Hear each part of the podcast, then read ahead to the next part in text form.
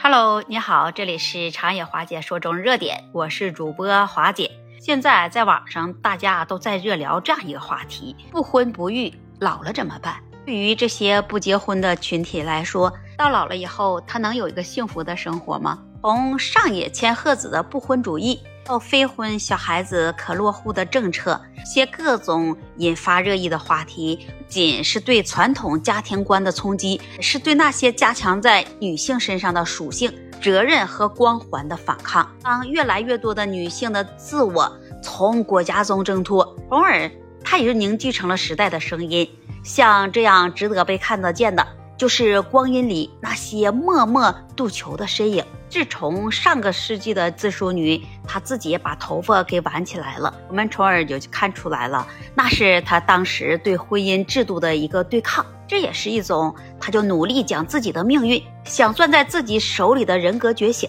在当时风雨飘摇的旧社会中，注定它是一条充满阻碍而且是漫长的路。你看，有许多的自梳女，她就逃离家庭后，为了养活她自己。他就投身刚刚兴起的蚕丝行业。据当时有一本书《顺德县志》，根据他书上的记载说，当时在广州首屈一指的荣旗蚕丝厂，当时在这蚕丝厂一共有上千名的女工，其中超过八百人都是自梳女。在那时候的社会，它发展普遍是低下时代，那时候的女性很难获得教育和工作的机会。如果要是拒绝婚姻，那你就要凭自己的一腔孤勇。如果是你任意一个生活的浪头打过来了，些跳出桎梏的自梳女就要需要面对没有收入，也没有住所，甚至甚至会落到没有下一顿晚餐的困境。落后贫瘠动荡的世界没有给女性太多的选择，但被梳起的长发在当时就像以一种离经叛道似的决绝，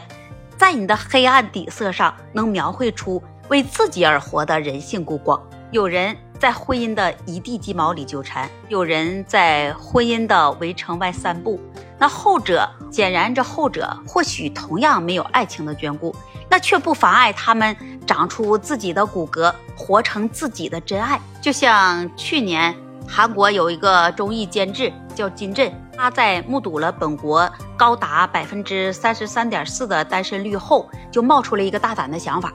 他在每期节目中就会请来两对或者是三对的嘉宾，而这些嘉宾都是不结婚但在一起生活的情侣。金镇呢，他就聚焦他们在同一个屋檐下相处的点滴，用镜头来证实他的这些做法曾一度被认为是离经叛道的选择。都说这是当下爱情的一种形态，就像我们看了他拍摄的《不婚同居》播出以后。不仅他挤进了韩国的综艺收视榜，在我们中国的社交媒体上也是非常的爆火。断内卷的工作环境、居高不下的房价及这水涨船高的育儿成本，使得这结婚在上一辈的心中都是习以为常的事情。那么在当今社会，就会成为让当代的年轻人喘不过气的重压。而不婚同居中那种剥离婚姻的成本后，只留下纯粹陪伴的思路。恰到好处，能切中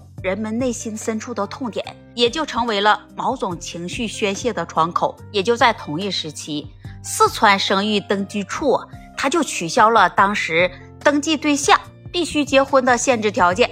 这就意味着未婚群体也能独自给孩子上户口了。随着陕西、广东、福建等省啊，这陆续的跟进呢，那曾经和婚姻绑定的生活方式。也正在逐步被颠覆了。新一代女性们眼中的生活，它不再是围绕婚姻的是非题，而是由自己做主的开放题。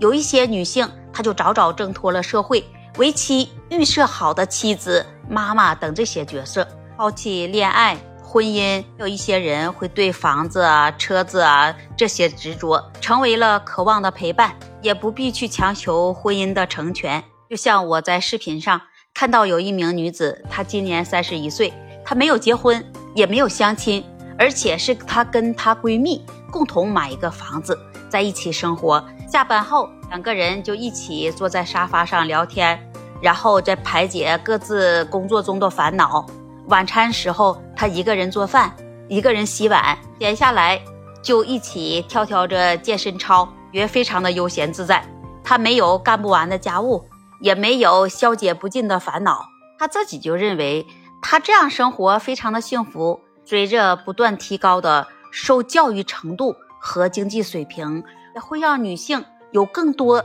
底气来选择自己想要的生活。那由此可见，随着社会有关政策的跟进及针对这独居老人的养老设施的完善，婚姻将逐步从一个我必须到我愿意的课题。在这个世界上，他没有一劳永逸的活法，不结婚也并非是幸福的捷径。如果